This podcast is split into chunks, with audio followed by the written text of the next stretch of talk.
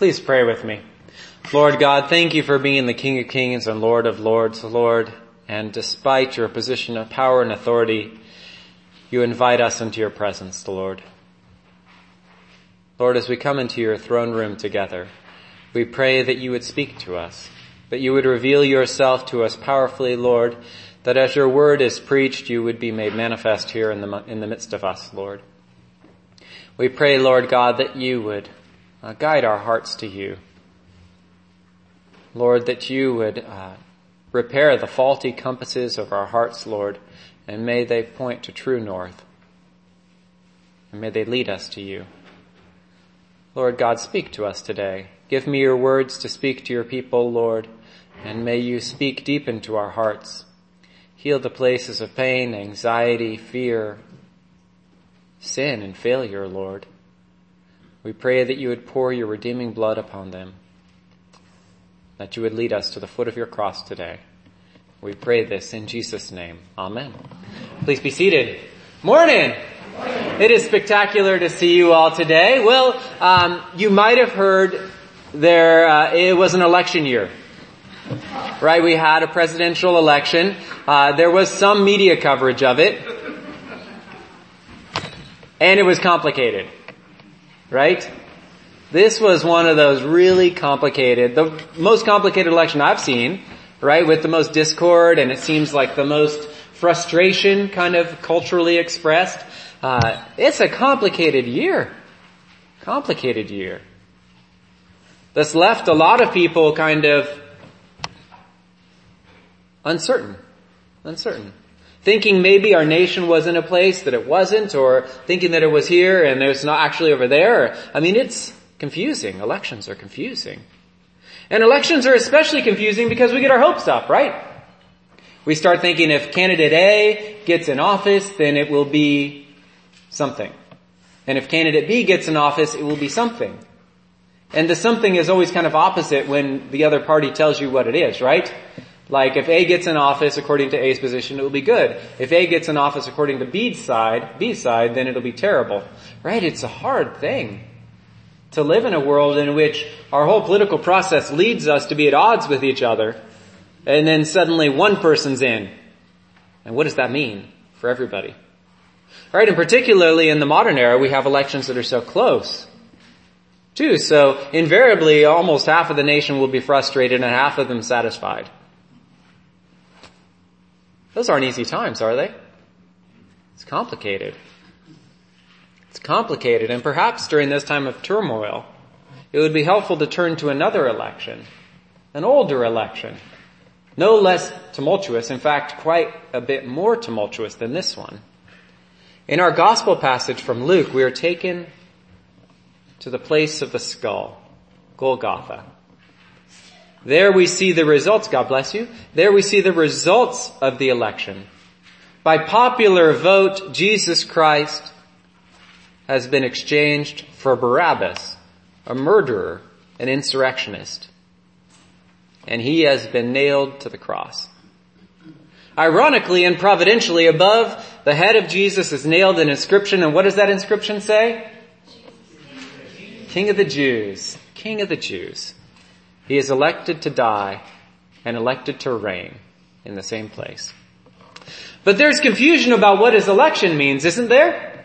Right? Because Jesus, as he'd been rising in popularity and fame across Judea, the Jewish world thought that he was going to be like King David, a warrior, a king. After all, he was in the line of David, and they expected him to come and to free them from their bondage under Rome. I mean, nobody was big fans of that. None of the Jews were big fans of being under the thumb of another nation, not being able to be free to make their own decisions and live life the way they wanted. And here they are stuck under Rome, and now comes the Messiah. Everything is going to change. This is going to be great. Jesus is going to set it all right. He's going to reestablish their state. He's going to rule over it. He's going to destroy the oppressor and free those who are unjustly bound. That's what they wanted. And when Jesus didn't do this, when he didn't fulfill their hopes, they put him on a cross. They thought that Jesus would save them from the Romans. Thus they thought that deliverance meant, and that their hope was set on being free, free to do what they wanted, to worship in peace, to live their lives in freedom, and to do as they pleased. They thought that their nation would be strong again, led by a warrior poet like David. Now, fulfillment in this view was a return to the time of David, when Israel was strong and united, an independent nation exerting its power out in the region. The problem was that their views fell short of reality because their hope in a hero was now hanging from a cross. And while the Roman government had declared him king and nailed him there, in their uh, in the eyes of his former followers and in the eyes of his detractors, this was clearly no king and no Messiah, not one to look to for hope. And so the people mocked him, right? The leaders scoffed at him, saying, "He saved others, let him save himself if he is the Messiah of God, the chosen one." And the soldiers also mocked him, coming up and offering him sour wine and saying, "If you are the king of the Jews, save yourself." Even one of the criminals who were hanged there kept deriding him and saying, "Are you not the Messiah? Save yourself and us." You notice every one of those critiques say, "Save yourself, Jesus. Save yourself. If you're really this great king, you're going to have to save yourself first." But they're mocking. Their expectation of Jesus fundamentally misunderstood his mission. He makes this clear when he says, "Father, forgive them, for they do not know what they're doing." They don't know what they're doing. They don't know what they're asking for. They don't know what they're doing in, in giving me up to be to be killed on this cross. They don't know what they're doing in expecting the Messiah to be this certain way. They don't know what they're doing. They have no idea.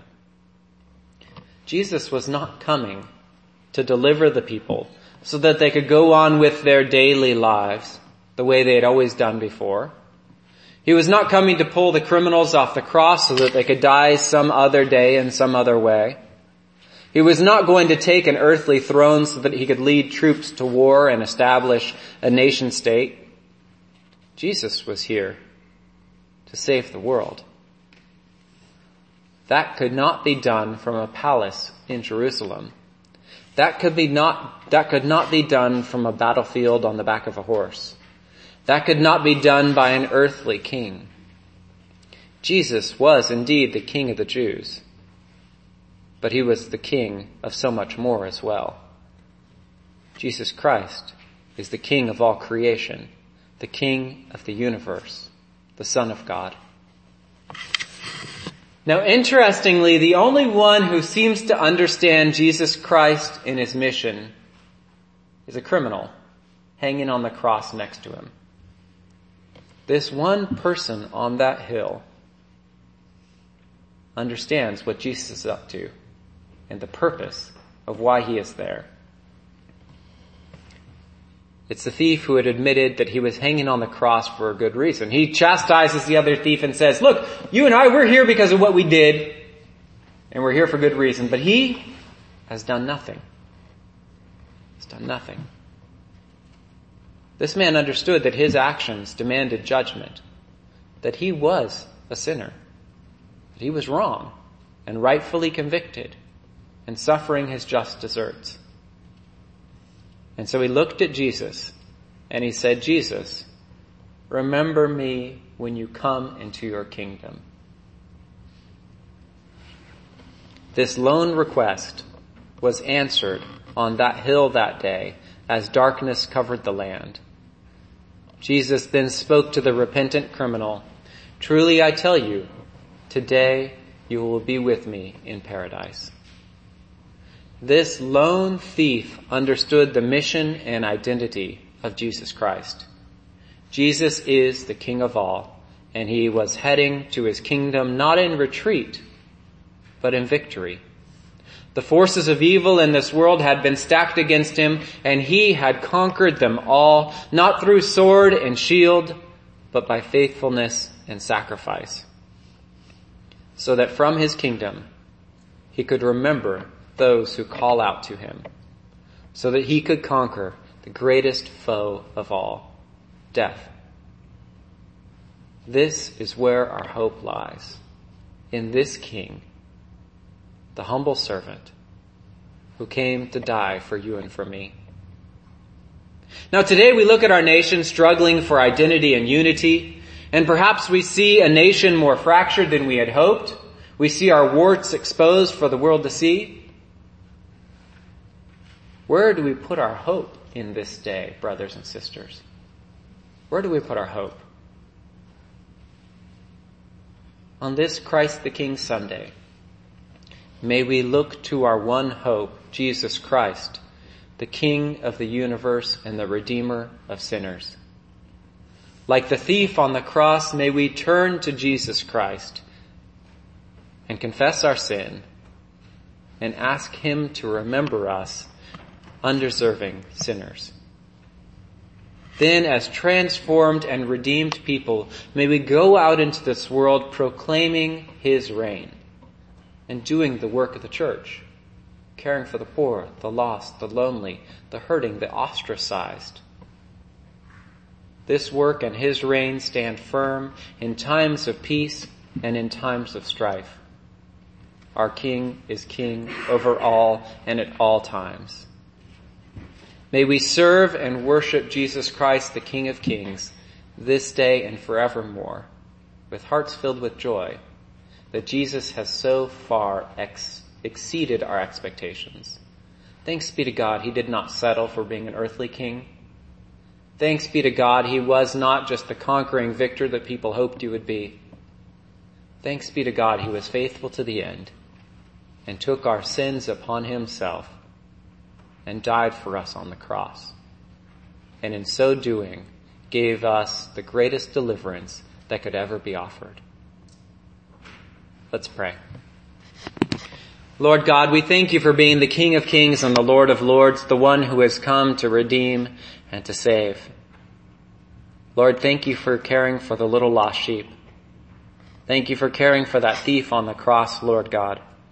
And in forgiving and in, and in promising that he would be with You in paradise that day, Lord God, You have shown us the essence of Your kingdom.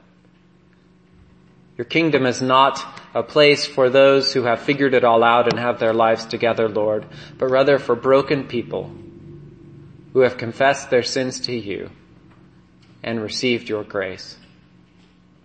Lord, people who have been made holy. We pray, Lord God, that You would help us to come to You like the thief on the cross, knowing, Lord God, that our own sin has brought us to our place of brokenness and challenge in our lives. Lord, give us the ability to confess to You. Give us the ability to turn to You in our pain, in our isolation, in our hopelessness, Lord. And we pray, Lord God, that You would forgive us and extend to us the promise of life. Lord God, we live in a world of fracture. We live in a world of suffering. We live in a world of confusion, Lord. And we pray that You would make us people of peace in this world.